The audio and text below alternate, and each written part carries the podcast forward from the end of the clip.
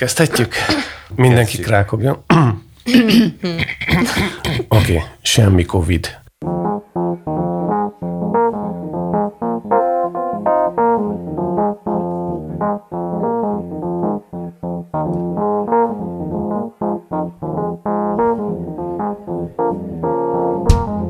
Kultúrfitness TeamTalk második epizód, amelyben a nyári uborka szezont tartalmasan átvészeljük Bereményi Géza Magyar Copperfield című regényével, melynek során belecsúszunk abba a kérdésbe, hogy mit jelent emlékezni, de közben nem felejtjük el, hogy a keramikus, aki Picassót is inspirálta, legalább olyan ihletadó forrás, mint maga a nagy név.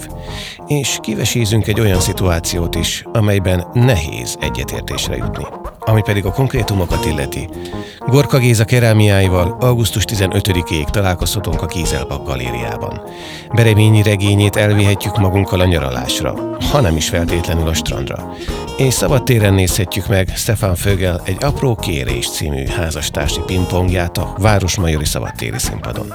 A mai tím: Cserhalmi Luca esztéta, a Godó Kortárs Művészeti Intézet kurátora, Csabai Máté junior primadíjas kritikus és Kézdi Beáta színházi író, az Evangélikus Magazin főszerkesztője. Szeretettel köszöntünk mindenkit, én Horváth Gergely vagyok. Kezdjünk egy szó szerint teátrális kérdéssel. Ti felajánlanátok-e a veséteket, mondjuk egy családtagotoknak vagy egy házastársatoknak? Mert hogy ez a kérdés hangzik el Katrin szájából a férje felé egy igazából ünnepi baráti vacsorán. Aztán majd megbeszéljük, hogy milyen reakció jött rá. Hú, hát attól függ, melyik családtagomnak. Megválogatod?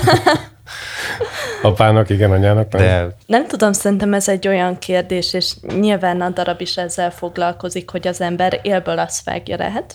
Persze, hát van kettő, igazából egyel még az ember úgy el van, de amikor, amikor ott van a valós szituáció, akkor nyilván nagyon más, hogy áll hozzá az ember. Gergő? Hát én most láttam egy sorozat epizódot, amiben ez, ez volt, hogy az apa a gyerekét így tudta megmenteni, és végül is annyi bonyodalom volt, hogy amikor idáig jutottak, hogy kiderült, hogy hát az ő veséje jó a gyereknek, akkor már mindenki örült, hogy ez így meg lehet, meg az apa örült a legjobban. Úgyhogy még kicsit így abba vagyok, de gondolkodom, de végső soron valószínűleg igen, de legőszintébben én alá elkerülném ezt a valós helyzetet. Igen, mert komolyan is hadd válaszoljak, szóval, hogy gondolom, ez egy olyan dolog, amire mindenki azt mondja, hogy hát persze, csak hogy lehet, hogy aztán eltelik néhány nap, és előtt jönnek olyan dolgok. Nem? Erről szól az előadás? Nagyon érdekes, hogy mindannyian azt mondjátok, hogy először azt mondanátok, hogy persze, de elkerülnétek, vagy utána elkezdenétek gondolkodni. Itt pedig a férj első reakciója az, hogy hát ne haragudj, de gondolkodnék. Időt kér. És a feleség ezért lesz nagyon morcos, mert ugye ez egy húsz éves házasság, és ő azt a reakciót várná, hogy hát persze, és majd utána gondolkodik. A férj viszont először kéri a gondolkodási időt, hiszen ő most épített fel egy huszonöt, illetve elfogadták a tervét egy huszonöt emelet magas, gyönyörű Crystal Tower-re, és ő most ünnepelni akar. És ebbe az ünnepi pillanatban, ami egy baráti vacsora lenne, egy baráti házaspárral, a feleség behozza ezt a vese elégtelenség problémát. Ugyanakkor Stephan Vögel nagyon fordulatos és nagyon valósághű történetet hoz elénk, hiszen kiindulunk ebből a odaadnám a házastársamnak az egyik páros szervemet kérdés, de hát milliónyi kérdés bontakozik ki ebből, hiszen megérkezik ez a házaspár a vacsorára, és ott a férj egyből azt mondja, hogy hát persze, hát a legjobb barátom vagy, Katrin, hát rögtön odaadnám. Akkor ugye elkezdenek rivalizálni a férjek, akkor ugye a másik párban a feleség elkezdi a két gyermekes apukát védeni, hiszen az ő férjét és a két gyermekének apját védi, tehát elkezdenek ezek a hatalmi harcok zajlani, és aztán bizonyos titkok is a felszínre kerülnek, hiszen ezáltal tudnak zsarolni, hogy akkor te most mégis inkább mondd vissza ezt, gondold át azt. Tehát hetvenöt percben borul a bili, tulajdonképpen mindenki mindenki torkának ugrik egy kicsit, és hogy ne áruljam el a csattanókat, minimum kettő fordulatra kell számolni, hogy ez kinek a veséje, végül is kiérintett, és hogy hova is fut ki ez a történet. Nem úgy állunk föl, ahogy ezt gondolnánk, és ezek a házaspárok sem úgy folytathatják az életüket, ahogy eredetileg ebbe a vacsorába megérkeztek. Mi volt az eredeti kérdés? De már az én kérdésem, vagy a darab kérdése. Nem a darabé. A darabé az az, hogy Katrin megérkezik a vacsorára, és azt a leletet kapta a közös vizsgálaton, hogy vese elégtelenséggel küzd, szüksége van záros határidőn belül egy vesire, és ezt a férjének szögezi, hogy azonos a vércsoportunk. Tehát a férjétől kérdezi elsőre. Így van, és a férjér gondolkodási időt, és a feleség erre nagyon bepipul, hogy ahogy ti azt mondtátok, hogy hát persze, de lehet, hogy pár nap múlva izgulnék, vagy elkezdenék gondolkodni, hogy mivel jár ez. Hát itt De a... ezt jól értem, bocsánat, hogy úgy dobja be a, ezt a kérdést, hogy már ott vannak a barátaik. Tehát nem, először ilyen... csak a férjnek, ja, aztán érkeznek meg a barátok. És, és akkor megérkeznek a barátok, és akkor a másik férj, a rivális férj rögtön azt mondja, hát persze, ugye? Ez, ez van? Aha. Mennyire szimpatikus ez az első válasz a közönségnek a fértől, hogy gondolkodna? Igazából ez egy pergő komédia, és Debreceni Csaba alakítja ezt a férjet, őt ismerjük, hogy rendkívül jó komikus színész is, hogyha ez a feladat. Az az igazság, hogy elfogadható az ő hezitálása, de, de hogyha meg a feleség szerepébe képzeljük magunkat, akkor én igenis húsz év házasság után, bevallom őszintén, én is azt várom el, hogy a férjem egyből rábólincson. És majd utána ezt mi megbeszéljük, de maga a gesztus. És az az érdekes, hogy húsz év házasságról beszélünk, meg egy házastársnak a gesztusáról. Egyáltalán ez is fontos, hogy nem egy barinőről beszélünk, vagy egy együtt élünk fél éve dologról, hanem ez húsz év házasság súlya is benne van ebben a kérdésben. Akkor hadd kérdezek vissza, ha már ezzel nyitottál, hogy mi van akkor adott esetben húsz év házasság után egy közös barátnak kéne felajánlani a, a vesét, és mondjuk az van, hogy a férjéhez megegyezik a barátéval, tehát a férj tudna elvileg segíteni. Na akkor mit vár el a feleség? Szerintem akkor összeül a házaspár, és átbeszélik, hogy ennek mik a rizikói.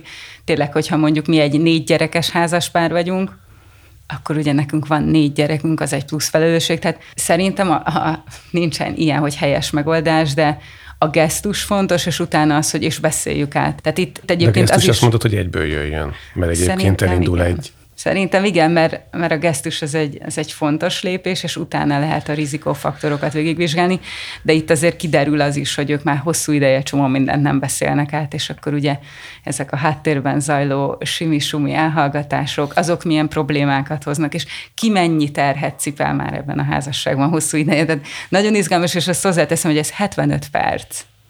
Tehát egy szuszanásnyi ideje nincs a nézőnek hmm. unatkozni, és, és tényleg döbbenetesen jókat nevetünk, ugyanakkor folyamatosan az agytekervényünk, hogy na mi erre mit lépnénk. Na ú, ez is egy izgalmas konfliktus. Aha. Mi történt azon a céges utazáson? De gondolom húsz év után inkább van érvénye a kérdésnek, hogy szeretjük-e még egymást, mint mondjuk. Gondolom akkor a feleség mondja, bezzeg ezerkilencszáznyolcvanötben, amikor a Városligeti Parkban ültünk szerelmesen, akkor szó nélkül odaadtad volna a vesédet. Igen, és fáztunk mind a ketten, tehát igen, hogy húsz év alatt mennyi minden történik egy házasságban, hova alakul egy kapcsolat? Jó, de van egy kérdés, ami nem változik szerintem az alaphelyzetben ebből. Tehát, hogyha maradunk annál, hogy a van egy férfi, akinek adott esetben a feleségének, ha felajánlja, akkor ott a hezitálás bűn a feleség szemében. Ha egy barátnak ajánlja föl abban a pillanatban ugyanúgy, akkor meg az azonnal válasz számít valamiféle véteknek a házasságon belül. De a házasság az kettőtök szövetsége. Igen. Hát... De a barátnak felajánlani, tehát egy harmadik személynek, aki a házasságon kívül van, az viszont a kettőnk szövetségének megbeszélése. Tehát, hogy de ebben a szövetségben beszélsz. Igen, de én értem, arra... de az egyik szövetséges az, tehát nem arról van szó, hogy nem beszélnénk, hanem arról van, hogy a beszéd előtt már fejezzen ki valamit. Érted? Az egyik szövetséges azt várja a másiktól, hogy gondolkodás nélkül adja oda a félkarját, meséljét. Hát, és ez abban az rendszerben normális, tehát nem tudom. Ráadásul nekem érdekes, tehát azért a feleség egy nagyon provokatív szituációval indít, tehát tényleg ott vannak egy ilyen baráti találkozásra várnak, egy, egy ünneplésre, és akkor így hirtelen előtte a való tíz percbe bedobja ezt az egész vesetémát. Tehát, hogy azért elég abszurd, nyilván nem tudom, a férfi azt se tudja ezután, hogy így hol van, meg, meg mi a helyzet, vagy most honnan jött ez a téma, és hogy miért most, amikor utána még csak nem is tud leülni, akárhogy ketten átbeszéljék és gondolkozz, vagy hogy miért kell ebbe az egészbe belevonni azt a másik két embert. Hát gondolom, mert vagyok a legjobb barátok, de hát ugye ebből van a konfliktus, hogy te jössz egy orvosi vizsgálatról, és annyira élénk az élményed, hogy basszus, nekem most itt napjaim vannak hátra, vagy heteim, hogyha itt nem hozunk egy gyors döntést. Jó, de szövetségen belül nem ér gondolkodni, és szövetségen kifelé baráti viszonylatban meg ér gondolkodni? Szövetségen belül is ér gondolkodni? Nem, nem el... ér, pont, pont azt mondtad, hogy nem ér. A gesztus az egy mondat, és utána, vagy hát annyit mondom. Ér. De utána, utána majd gondolkodunk, és lehet, hogy átalakul az egész. De szerintem maga az a gesztus, hogy én odaadnám, de ezt beszéljük meg egy két óra múlva, amikor mindent átgondoltunk. Szerintem ez a mondat kell, hogy így teljesen spontán, és egyből kijöjjön egy házastárs száján. És ne az, hogy bocs, kérek egy pár percet, mert akkor majd bacsizunk, és már... Igazából nem ezzel van gondom. Az foglalkoztat, hogy egy erős baráti viszonylatban ennek az azonnali válasznak miért nincs létjogosultsága. Hát én el, el tudok képzelni ebből a komédiából, ezek szerint ez egy komédia. Mm, igen. Ezek nehezen tudod elképzelni. Hogy ke- kellene ebből egy spin-off, ami a spin-off az arról szólna, hogy ez a baráti házaspárnak a nőtagja szintén vese elégtelenséggel küzd, és akkor kéri a férjét, hogy adja már oda neki a vesé, félvesét, de hát mondja, hogy öt éve odaadtam ennek a ismerősünknek. Na hát abból milyen konfliktusok lennének. Nem? És nagyon jó drámaíró is lennél, mert Stephan Vögel ezt a kérdést fel is teszi, hiszen ja, a baráti házaspár felesége ezt is felteszi, hogy persze, persze. Ez. Igen, amikor így majd van. Nekem kell, akkor... Jaj, akkor meg nekem már nem jó. Drágám, tüdőmből is kettő van majd abból adott. Az biztos, hogy vasárnapról hiányzik a vesepecsénje. Egy darabig a családi asztalról. Magyar Copperfieldnek milyen választási helyzete volt? Bereményi Géza által. Azaz Bereményi Gézának, vagy hát igen. Öm, hogyha egyetlen nagy választást akarok öm, kiemelni, akkor az, az a megadjuk-e magunkat a körülöttünk lévő rendszernek, ami nem csak politikai rendszer, hanem egy társadalmi, családi rendszer is. Azért mondtam az elején, a beszélgetésünk elején, hogy ez most önéletrajz vagy regény, mert ez egy érdekes kérdés itt. Ugyanis szerintem ez egy inkább egy regény, és hogyha megkérdeznénk Bereményit, talán ő is azt mondaná, semmiképpen nem önéletrajz. Már csak azért sem, mert az első tizennyolc évét veszi végig a szerző, és minduntalan a regényt olvasva az jutott eszembe, hogy ez egy olyan élet, aminél nem lehet elválasztani, hogy most amit leír, az az, az, az emlékezés, vagy az a regényírónak az emlékező tehetsége, egyáltalán lehet-e így emlékezni anélkül, hogy az ember regényíró lenne. Ugyanis nem tudom, olvasunk belőle kétszáz oldalt, és a főszereplő még mindig csak hat éves. Megismerjük a kvázi, hát a csöcsömő korában, vagy hát a, a, arról szól az első fejezet, megismerjük az életét a legkorábbi időszakban, amikor még a Teleki utcában laktak, és ott a Teleki utcai piacra járt, jártak az ő nagyszülei, ugyanis a nagyszüleivel nőtt fel. Aztán később, amikor az anyja, aki az élet első pár évében nem igazán volt jelen, úgymond visszakérte a kis Bereményi, tehát aki akkor még nem Bereményi néven volt, hanem Vetró Géza volt az apja nevén, és ott kap egy mostóapát is, akkor viszont Rózner lesz, akkor Rózner Gézaként folytatja. Tulajdonképpen a Bereményi név fel se bukkan saját névként, mivel hát ezt már akkor választotta Bereményi magának a nagyszülei után, mikor író lett. Azzal viszont nagyon okosan nem foglalkozik Bereményi, hogy, hogy hogyan ívelt fel a karrierje. tizennyolc évesen megszakítja a cselekményt azzal, hogy besorozzák. Ezt ő el, el is mondja egy, egy, egy jó pár interjúban, hogy miért nem. És nagyon igaza van. Azért nem foglalkozik a szakmai karrierjével, mert a szakma, az nem élet. Akkor ott elkerülhetetlen lenne, hogy az ember dicsekedjen, vagy egyszerűen ilyen unalmas dolgokról beszámoljon, na, hogy hogy készítettük el a hídembert, vagy a megáll az időt. Nem foglalkozik ezzel, hál' Istennek. Viszont ez a probléma, amit az elején említettem, hogy adott egy ezerkilencszázötvenhat, egy hatvanas, hetvenes években a fiatal ellenkultúra, mindeközben pedig párhuzamosan zajlik egy, hát mondhatom úgy, hogy gyerek-felnőtt konfliktus. Ebben a világban a gyerek az, aki valahogy az ösztöneit és az igazságérzetét megtartva érzékelni tudja azt, hogy ebben a felnőtt világban, ebben a játszmákkal, kettős beszéddel, kettős cselekvéssel teli világban, egy, ráadásul egy politikai elnyomás, ugye mi fakad miből, ebben a gyerek tud őszinte és igaz lenni, és ez nagyon ügyesen végig van vezetve a cselekményem. Mikor azt mondod, hogy nem önéletrajz, akkor azt mondod, hogy nem fedi az önéletét, mondjuk Bereményi Géza életét. Az ember mindig gondolkodóba beesik azzal kapcsolatban, hogy amit olvas, az vajon az elbeszélő szövi egységé, vagy tényleg ilyen az életünk, hogy, hogy ennyire összekapcsolódnak a dolgok. Mondok egy példát, a könyv felénél van egy jelenet, amikor, hát kisfiú még, azt hiszem, hogy kilenc éves, tíz, de lehet, hogy rosszul mondom, amikor megismeri először a mosroha apját, Rózner Istvánt. Rózner István a, a könyv szerint egy... Egy igen keserű ember, aki ráadásul a frusztrációit a kisfiún levezeti. Azt, hogy ő egy mostoha gyereket kapott, azt is levezeti, hogy a külső politikai rendszernek a működését kicsiben, tehát ugyanúgy egy autoriter, egy kiszámíthatatlan autoritása a kis, akkor nevezzük így kis Bereményi Géza életében, akkor éppen Rózner Géza. Amikor meglátja ezt, a, ezt az embert, akkor úgy jelenik meg Rózner István, a mostohaapa, hogy bot van a kezében, és szépen lassan jön közelebb, és, és kiderül a botról, hogy egy esernyő. De azért fontos a bot, és azt, hogy a kisfiú ezt botnak látta, mert egyszerre látta az elesettséget, hogy ennek az embernek botra kell támaszkodnia, másrészt pedig a bot a verés eszköze, amit hát a verés ütéseket később meg is kapja a kisfiú. És akkor itt lehet elgondolkozni, hogy vajon akkor tényleg az történt? Tényleg ez a kisfiút botot látott? Vagy a későbbi értelme ennek a személynek az ő életében változtatta bottá azt az esernyőt? Hát ez egy érdekes kérdés, főleg azért, hogy mindig azért jelzi az elbeszélő, hogy itt emlékezésről van szó, és az emlékezésre való stratégiák kereséséről. Őszintén szóval engem... Ez annyira mellékes, hogy szégyellem is bevallom, hogy ez nyűgözött le elsősorban, de az nyűgözött le elsősorban ebben a regényben, hogy hogy lehet ennyi mindenre emlékezni.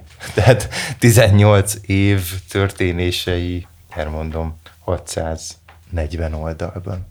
Engem pedig az nyűgözött le, hogy azt mondtad, az első kétszáz oldalban hat éves koráig ír. Igen, hogy igen. Emlékezhet valaki, mikor ugye azt mondja a szakirodalom, hogy a két éves korunkban vannak az első emlékeink, igen. Hogy ez a kétszáz oldal az ilyen gördülékeny, vagy inkább a történelmi hátteret kapod, vagy tényleg egy gyerekvilágot kapsz? Nem, nem. Általában nincsen semmilyen történelmi háttér, hiába zajlanak szörnyen izgalmas dolgok egyébként. Ugye a kommunista berendezkedés, akkor ezerkilencszázötvenhat, Gagarin, minden felbukkan, de semmi nem jobban, mint amennyire egy kisfiú pszichéje azt indokolna. És hogy hogy lehet emlékezni ennyi mindenre, azt hiszem, hogy ezt is egy interjúból tudom, de egyébként tényleg így személyes, hogy az ember emlékezni próbál, akkor mindig úgy kell elkezdeni, hogy... Hogy, hogy fölvillantasz néhány emléket, és akkor elkezdett körülírni, és akkor mint egy ilyen sötét szobát így szépen lassan felfedezi, és akkor szépen kibontakozik. Érdemes egyébként kipróbálni. Lehet ilyen, szerintem nagyon hasznosak ezek a gyakorlatok, hogy nem tudom, kisgyerekkorodból visszagondolsz a szobádra, és akkor egy, egy dologra, és, és akkor hú, mik voltak. És ilyen egészen, nekem ez személyes tapasztalatom, egészen ilyen nagyon lényegtelen dolgok is előjönnek, amik viszont nagyon megváltoztak. De nem tudom, hogy gyerekkorodban volt ott egy korlát, és milyen nehéz volt átugorni, és milyen könnyű most már, mert felnőttél. Tehát ilyen egyszerű dolgok, de nagyon sok minden előjön. És hát Bereményi meg nagyon, nagyon tudta ezt. Jól elkapja ezeket igen, a korlátokat és a gyöveget. Megtennéd, Máté, kérlek, hogy a legelejét felolvasod. Ha jól emlékszem, a legelején van a legeleje. Van az értelemben, hogy mondjam, mi volt az első szó, amire emlékszik. Igen, igen, igen. A kezdet-kezdetén magamban léteztem.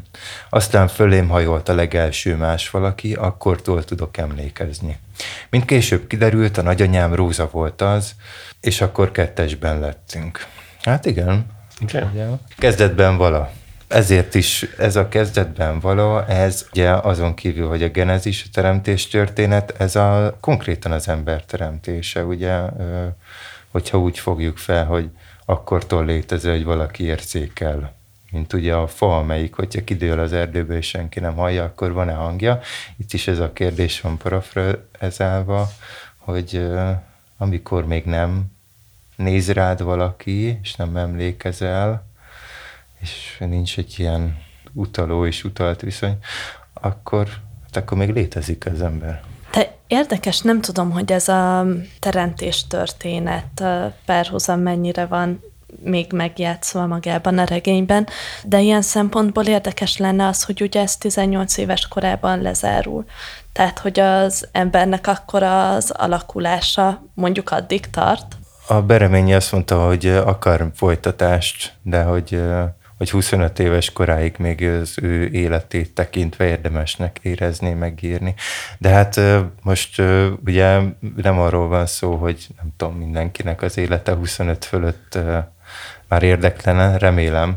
De az, az való igaz, hogy, hogy, a, hogy nagyon jól tette a Bereményi, hogy nem akart ez a szakmázásba belemenni.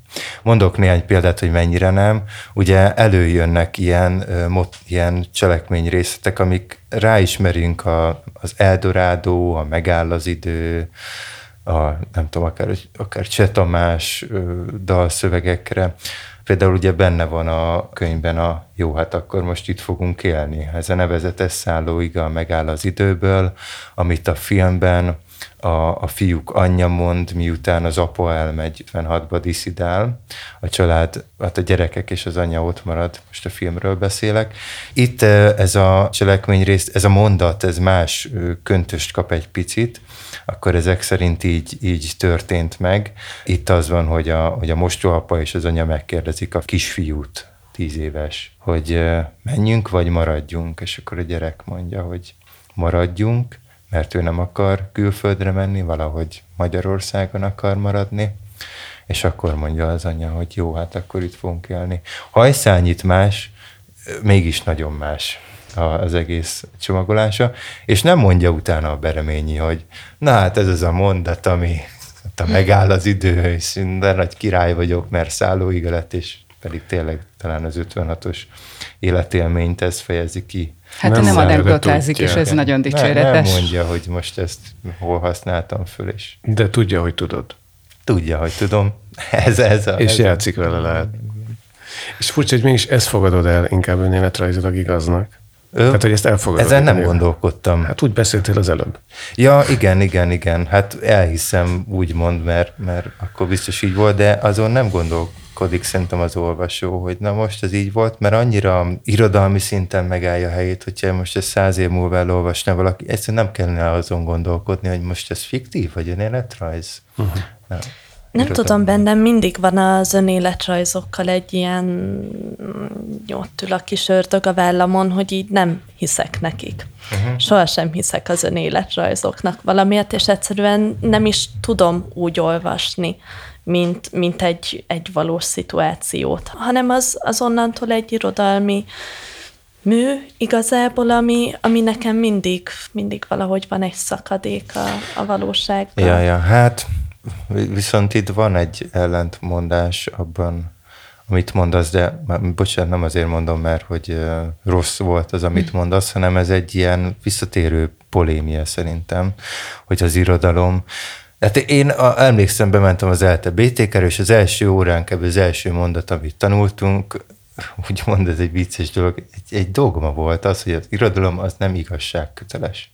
És ez valóban így van, mert mondjuk nem lehet perelni, hogy, hogy nem tudom, hogyha voltak azért ilyen, egy-két ilyen per, de elvileg azokat nem kéne megnyernie annak, aki perel. De olyan szempontból mégis igazságköteles, hogy amit leír a, az író, ahhoz nem jut el akárhogy, ahhoz az igazsághoz. Tehát, hogy most mondok egy példát, nem tudom, milyen példát mondjak, nem tudom, a Pavarotti az önéletrajzi könyvében azt írja, hogy mikor kivágtam a magas cét, akkor úgy éreztem, hogy mit tudom én, ketté szakad a föld a gyönyörűségtől. Hát igen, hogy az ember gyanakodik, de, de pont annak a fajta elbeszélésnek és emlékezésnek van egy igazságtartalma, szerintem, amit például itt Bereményi folytat. Mégpedig azért, mert sokszor ahhoz, hogy újraírja az élet, vagy megírja az életét, nem véletlenül mondtam, hogy újraírja, ahhoz a saját történetében kell feloldani olyan dolgokat, amik egyébként bevallottan, ez is a cél néha, mondanám, hogy terápiás, de azért annál az, az egy kicsit lesajnáló lenne ilyen színvonalon. Éppen azért hiszem el, úgymond igazságként, és ez most nem azt jelenti, hogy tényként, de azért hiszi el az olvasó igazságként, mert uh, itt az elbeszélő nagyon mélyreás, például meg kell oldani az saját életéből fakadó konfliktusokat, haragot, például itt a mostoha apjával kapcsolatban. Már van egy idézet, amit pont ide illik, és kimásoltam. Um, ott vettem ki. Annyi idézeted van a Bereményi könyvben, hogy nem találtad meg elsőre. Ez jó hír. Egyre izgalmasabb. Igen. Azt hiszem, hogy ezt a két-három mondatot arról írja, hogy éppen hogy folyik az írás, tehát a jelenben. És akkor kerülni kezdtem hanyagolni a folytatást, mármint hogy tovább írja a sztorit. Magát az önéletírást is elhanyagoltam ő miatta. Nem találtam megfelelő szavakat, természetesen ellenesnek éreztem addigi vonzalmamat a tűn dolgok irány. Elhagyott a bátorságom, a szükséges. Ez az egyik. Hm. Igen, ez a bátorság. A másik pedig szintén a regényből egy idézet. Gyorsan papírt és tollat ragadtam Hanoiban, egy hotelszobában, és septében előkapart számla hátoldalára felírtam a bennem akkor megszületett szabályt. Az írás első számú feltétele, hogy az ember elfogadja önmagát. Azóta is őrzöm ezt a számlát, mert megfizettem érte. Hm. Ja. Igen, ezzel tényleg tehát uh, személyessé teszi az egészet, és valószínűleg az önéletrajzoknak ez egy nagyon nagy vonzereje az olvasók felé, hogy úgy érzik, hogy ez a voyeur hatás, hogy belelesnek valakinek a leg, legmélyebb dolgaiba, és nekem épp ezért volt mindig egy ilyen kis furcsa érzésem, hogyha olvasok egy önéletrajzot, akkor, akkor mindig olyan illetéktelennek is éreztem magamot egyszerre. És lehet, hogy ezért alakult ki bennem egyfajta védekezés, hogy nem úgy tekintek rá, mint, mint egy valóságra. Mert hogyha nem úgy tekintek rá, akkor nincs bennem ez a, ez a feszültség, hogy mit, mit keresek én itt ennek az embernek a fejében tulajdonképpen. Túl jól nevelt vagy, nem szeretsz kíváncsiskodni. De nem arról van szó, hogy egy-egy önéletrajz voltak éppen üzenet lehetne? Vagy kéne, hogy legyen? Miről? Van egy emberi élet, és elénk kerül egy olvasatban. És ez az olvasat az, amivel nekünk dolgunk van. Hiszen a kapcsolódási pontokat keresed egyébként, ezt akartam Igen. is a Mátétól kérdezni, hogy neki megvoltak-e a kapcsolódási pontjai? Tehát amikor ezt olvasod, akkor te is tudod, hogy hogy zajlott az első tizennyolc éved, és volt-e olyan, hogy ú, basszus, na az a gimis történet, vagy ez az óvodai, vagy úgy olvastad, mint egy irodalmi művet, faltad a sorokat, és, és nem a kapcsolatokat kerested magaddal. Azt hiszem, hogy van ilyen kapcsolódás is, hogy ugye igen, ez a mindenki volt gyerek, és valahogy ezt a, ezt a manó perspektívát átéltük, sőt, benne éltünk. Ez volt az egyik kapcsolódási pont. A másik az az, hogy valahogy Bereményinek az élete, meg ennek a generációnak az élete, csak nem tudja mindenki ilyen jól leírni, de hogy nagyon egybeesett a magyar történelemnek a sarokpontjaival, így a huszadik században, tehát hogy negyvenhatban született, ötvenhatban ő a, a telelőtt emberek között mászkált a Kossuth téren. És már van annyira nagy, hogy ennek Van annyira ugye... nagy, hogy felfogja, de van annyira kicsi, hogy ne az ideológiát nézze ebbe, vagy, a, vagy, vagy ne értelmezze úgy történelmileg, mint hát igen, ez volt az ötvenhat, nem így mondja, valami, valami többet lát még benne, egy emberi oldalt. Akkor ugye a hippi élet, vagy nem úgy nevezték akkor, de ez a harmadik ö, nagy fejezet, ugye Rákosi, Kádár, és akkor valami, valami benne van az enyhülésből is, és ez, ezzel azért tudtam így azonosulni, hát most ötven év van köztünk, mondjuk köztem meg Bereményi között, tehát az olvasó és az író között, azért tudtam benne azonosulni, mert ezek olyan történések, amik így generációkon át, átjönnek, olyan reflexeket szülnek, és szerintem ahhoz képest, hogy rendszerváltás után születtem, ezek a reflexek élnek, amiket így kisgyerekkorban megtapasztalt Bereményi, és aztán maga sajátos módján leleplez. Ez érdekes, ha már itt tartunk, akkor egy művész esetében lehet, hogy a, az életmű jobban rávilágít, vagy ugyanúgy jól rávilágíthat magára a személyre, az alkotóra. Kérdezem, azért utca már most éppen egy ilyet is láttál, vagy ilyet láttál a Gorkával? Igen, tehát uh, például pont a Gorka kiállításban az az érdekes, hogy nyilván ott maguk az egyes műalkotások nem reflektálnak a személyiségre, vagy nem egy ilyen önkibontakoztató dolog. De maga az életmű egésze nagyon sokat elárul arról, hogy uh, milyen környezetben élt maga a művész, tehát uh, az életműnek az egyes stádiumai.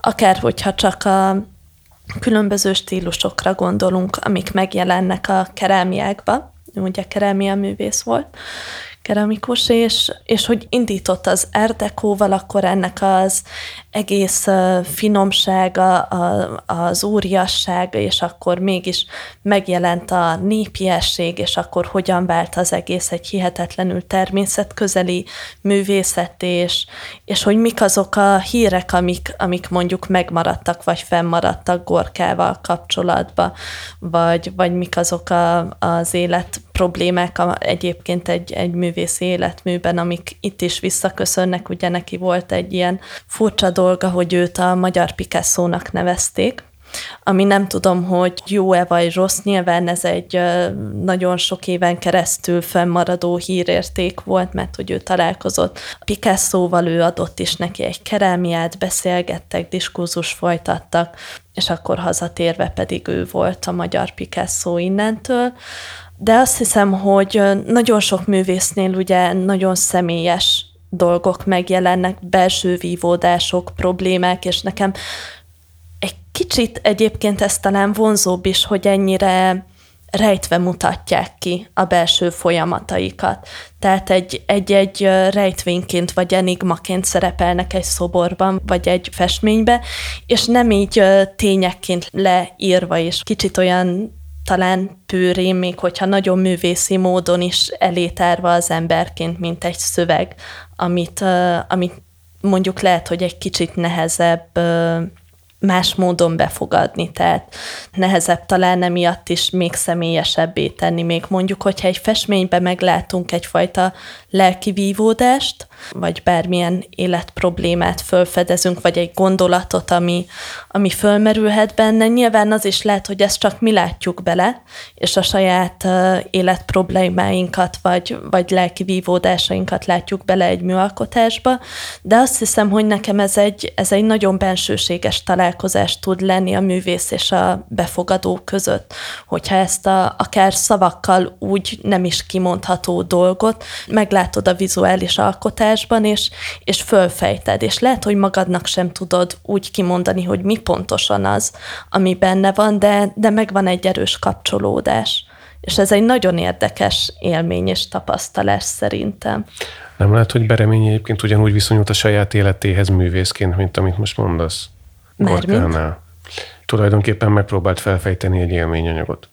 Ezt szerintem nem is lehet másként csinálni, tehát uh, még pont egy előző adásban beszélgettünk arról, hogy mennyire átalakítja az emlékezet a dolgokat, vagy hogy mennyire átalakulnak a dolgok az adott életszituációba, tehát ő, ő is biztos, hogy tíz évvel ezelőtt máshogy írt volna le dolgokat, mert, mert akár ő már egy más ember, és számomra az is érdekes, hogy pont ezeket a fiatalkori dolgokat hozza föl, és biztos, hogy a gyermekkorától jobban távolságot tud tartani, tehát az, az mégiscsak egy leszakadt én szerintem valamennyire, mert mindannyian nagyon mások voltunk gyerekként, az, az egy más, más létforma szerintem.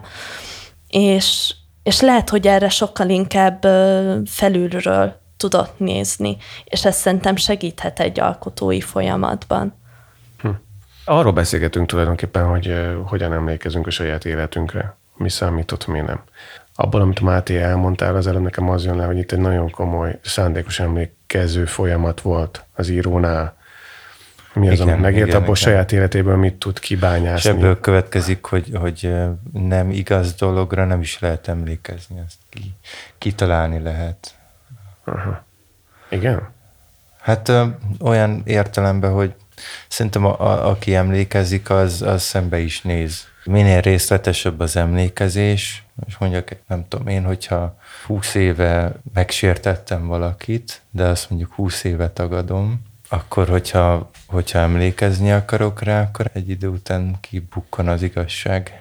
Hát ez a kérdés, hogy őszintén akarsz emlékezni, vagy például hát itt igen, a, igen. a vesés helyzetnél is, hogyha te ezt elfojtod, és azt mondod, hogy megy minden tovább, annyit elárulok, hogy a darabban nem megy minden tovább, de, de az, az a te döntésed, hogy te arra, hogy, hogy reagáltál, hogy akarsz emlékezni, akarsz ezzel szembenézni, és hogy akarod az életedet ezek után továbbvinni. Tehát a Máté ezt tök jól kibontotta, hogy ez egy őszinte szembenézés. Pont beszéltünk ugye a Coming Out című Pont könyvről. Pont erre gondoltam, igen, ezt akartam. És kérdeni. Ugye ott Monár Gál Péter anekdotázik, sztorizik, vagdal be kritikákat, sztorikat, cikkeket, kommenteket. Ott annyira pofátlanul nem szembenéz, hanem csak úgy szövegfolyamot ír, és, és vagánykodik, és pozőrködik, ami sem irodalmilag nem állja meg a helyét, sem igazság szempontból nem állja meg a helyét. Hát az egy ilyen, sajnos nem olvastam előre, bocsátom azt a könyvet, de ugye a jelenségről a, picit az jut eszembe, hogy másfajta emlékezete van a, a médiának, mint a, a, mondjuk az irodalomnak, vagy a, egyik tágabban a művészetnek, mert hogy alapvetően kicsit a média világát juttatja eszembe, hogyha valaki úgy emlékezik, hogy odavágó, nem tudom, kritikákat, vagy, vagy olyan dokumentumokat hoz elő, amik valahogy így a kirakósába illeszkednek.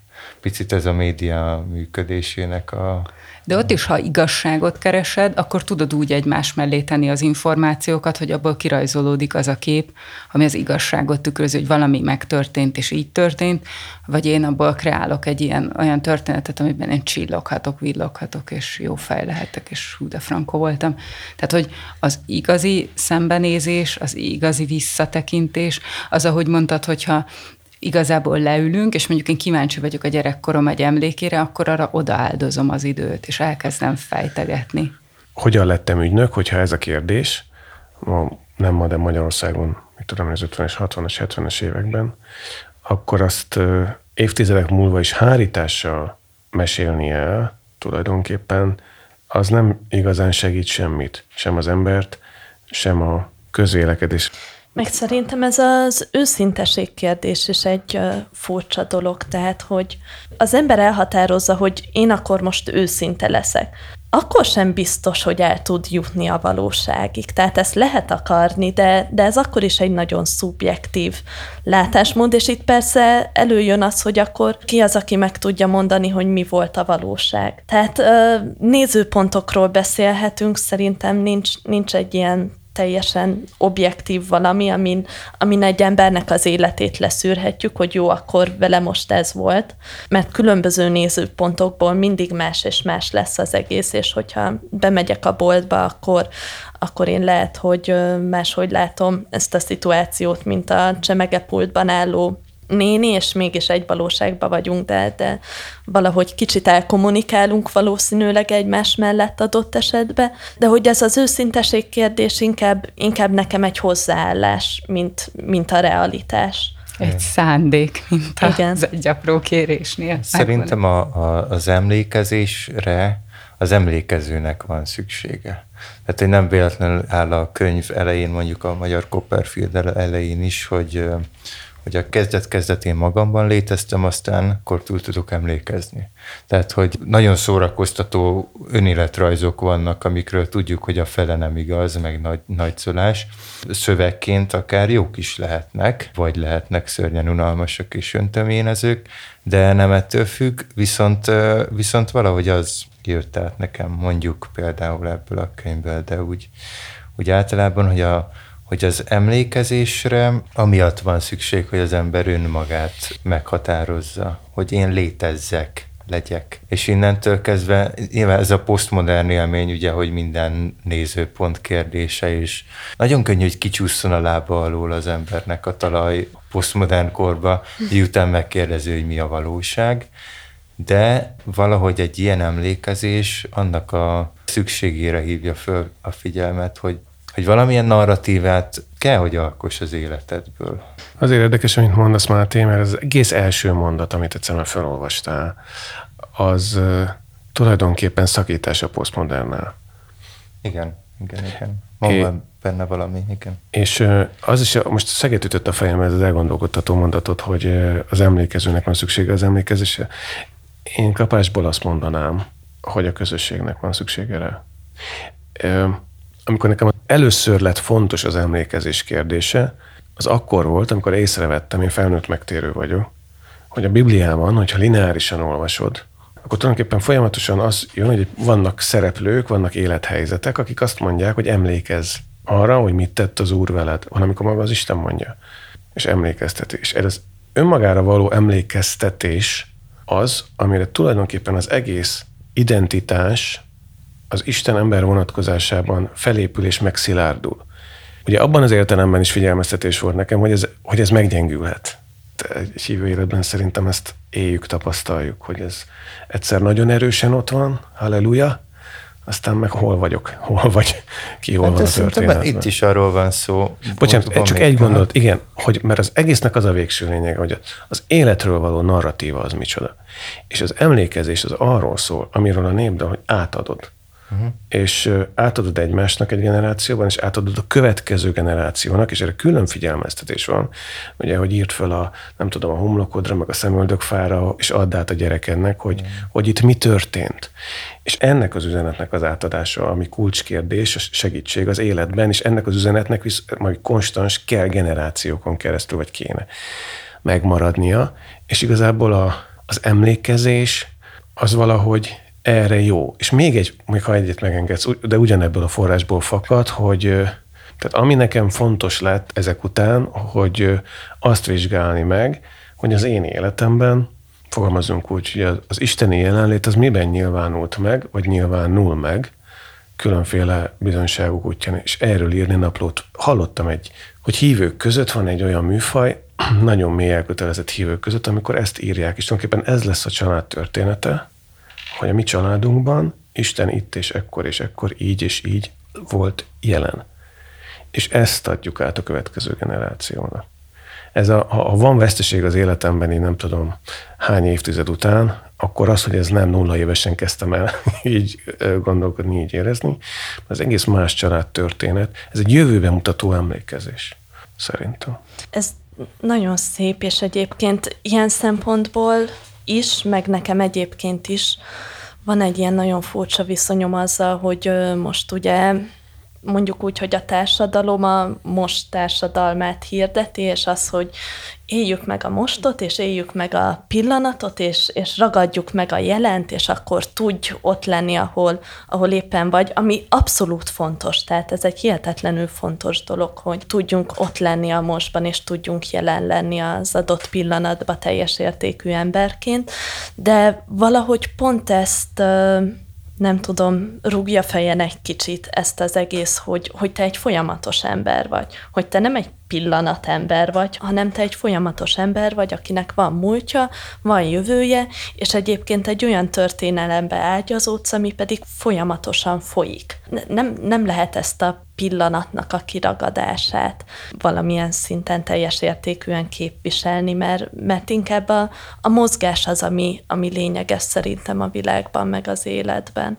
De szerintem, amikor azt mondják neked, hogy élj a pillanatban és élj a mostba, hát akkor pont az ellenkezőjét mondják. Nem tudom, hogy ilyen reklámszövegekre gondolsz? Abszolút, meg szó, igen, igen, meg ezek tehát az önismereti, a... önsegítő... Ja, ja. Nem, az valójában az a teljes reklámszöveg úgy hangzik, hogy menj el dolgozni, dolgozz le a nyolc órát, utána tegyél félre, utána vedd meg a Coca-Colát, na és akkor most, akkor élhetsz majd a mostba. Igen.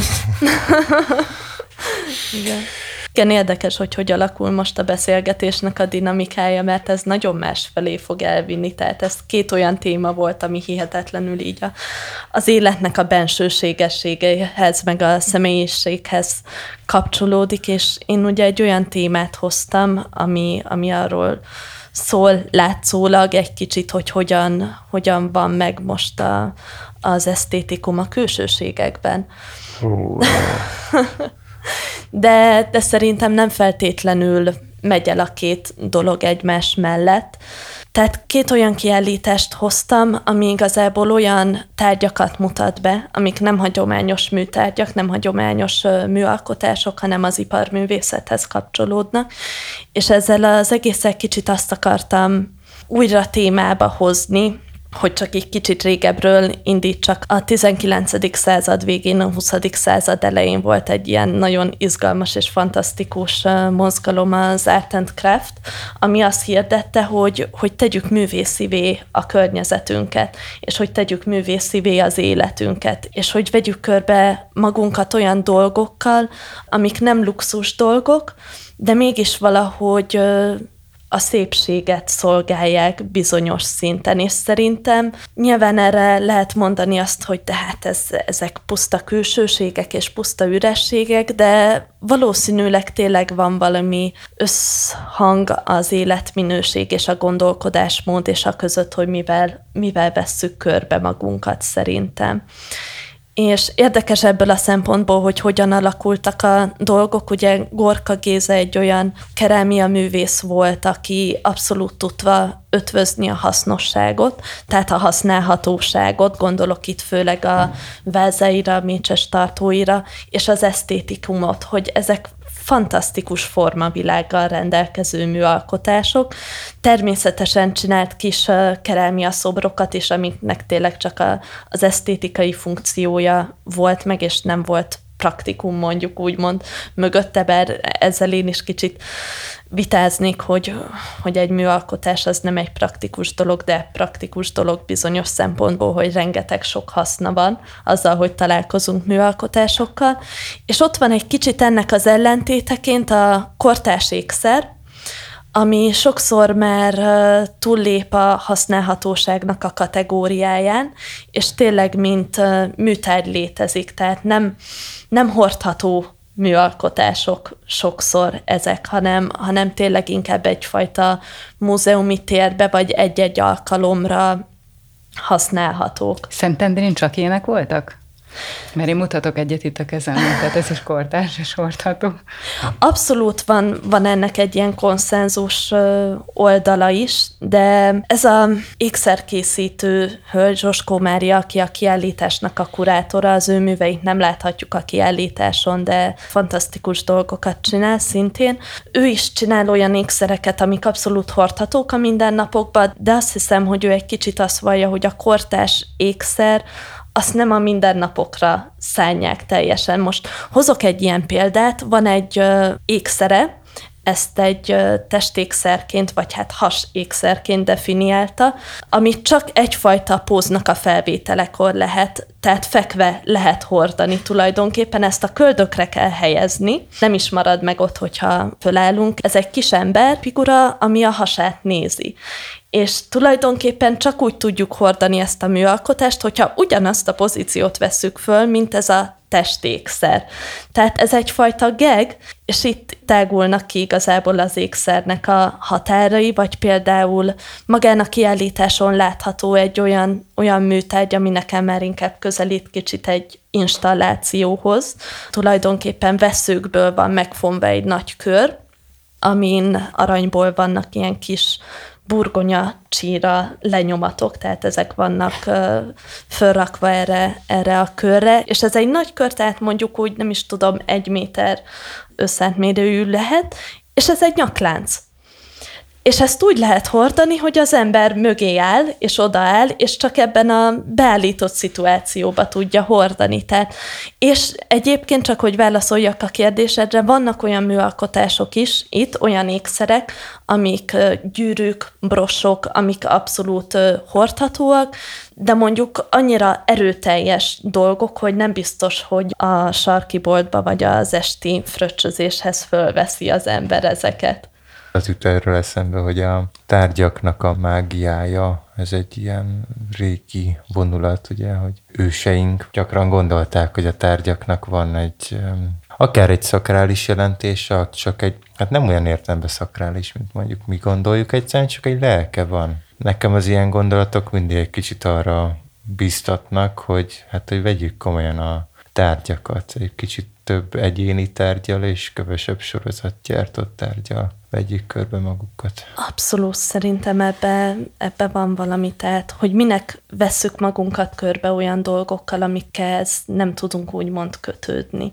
De nyilván nem szabad túl terhelni a környezetünket sem, de érdemes ezt a fajta személyiséget, azt hiszem, jobban visszatenni a mindennapokba is, és az, hogy jelentőségteljes dolgokkal is vegyük körbe magunkat. Tehát, ha egy műalkotás van egy otthonba, szerintem az olyan atmoszférát tud teremteni, tehát egy sokkal kontemplatívabb ö, környezetet, és az ilyen személyes tárgyakban jobban tudunk ö, talán egy olyan létmódot is létrehozni, ami, ami egyfajta önreflexióval teljesedik ki. Tehát ezekben a személyes dolgokban szerintem önmagunkat is vizsgáljuk, vagy az, hogy milyen dolgokkal vesszük körbe magunkat. Ami azt jelenti, hogy jobban tudunk emlékezni is. Ugye? Akár. Ugye? Ezek által a dolgok által. És érdekes, hogy ez az ékszer kiállítás egy olyan régi hagyományra vagy szokásra játszik rá, ugye az a kiállítás címe, hogy Csodakamra. Ez mondjuk a német nevén jobban forog, a Wunderkammer néven. Ez egy olyan dolog volt, hogy régen a tehetősebb emberek, mondjuk úgy a tizenhetedik századtól, a tizenkilencedikig volt ez egy ilyen menő dolog, hogy csomó furcsa dolgot összegyűjtöttek, és azt betették egy vitrínbe. És nem volt úgy haszna az egésznek, de folyamatosan nézegették ezeket az egzotikus és bizarr és furcsa dolgokat, tehát hogy ez egy fantasztikusan gazdag környezet lehetett. Hogy volt egy olyan kamrád, amiben belenéztél, és elképesztő dolgok voltak benne, és akkor áthívták a barátaikat, és megmutatták nekik, hogy hát ide néz, és te már láttál ilyet, és hát, hát ez valami őrület, hogy mi ez. És valahol ez van szerintem a Gorkának a kerámiáival is, hogy, hogy, hogy az ember, ember néha csak így odakapja a tekintet, és azt a mindenit, milyen fantasztikus váza ez, vagy milyen fantasztikus mécses tartó ez. Tehát, hogy ez valahogy katalizátora is lehet egy gazdagabb életnek szerintem. De ez érdekes, hogy ezt végig a tárgyakról mondod, holott ugyanakkor ezt az emberekre is lefordíthatjuk, hogy olyan emberekkel vedd körbe magad, aki egyszerűen épít, és akkor visszatérek én is a saját darabomhoz, hogy olyan házaspárok, olyan barátok, olyan társ. Hát aki építi, szó szerint. Arról nem is beszélve, hogy az egész darabbal kapcsolatban nekem végig itt forgott a fejembe, hogy lehet, hogy ez, ebbe már bele se gondolunk, de hogy mennyire bizarr dolog ez, hogy van egy szervünk, amiről mondjuk úgy gondoljuk el, hogy a, a mi részünk, és egy egységet képez velünk, és ezt dönthetünk úgy, hogy kivágjuk magunkból, és beépítjük valaki másba. Tehát ez egy borzasztó abszurd dolog egyébként, hogyha az ember így komolyan belegondol, és akkor az valakinek a más veséje lesz, vagy ak- akkor is az én vesém lesz, vagy akkor az most kinek a veséje tulajdonképpen. Tehát, hogy az emberi test határainak az átlépése, az egy elképesztő dolog szerintem, és hogy erről egyáltalán relevánsan beszélgethetünk, és hogy tart itt most az orvostudomány, hogy beszélgethetünk arról, hogy az én szervemet átépítjük valaki másba. És ezáltal teremtesz, vagy hát legalábbis életben tartasz valakit. Igen. Életet ment, életet mentesz. Igen. Azt nem tudom, csak remélem, hogy volt némi építőkocka ebbe az elmúlt jó néhány percben. Köszönjük szépen a figyelmet. A TeamTalk jelentkezik, hogy mikor az még a nyártól függ, de jövünk. Köszönjük szépen.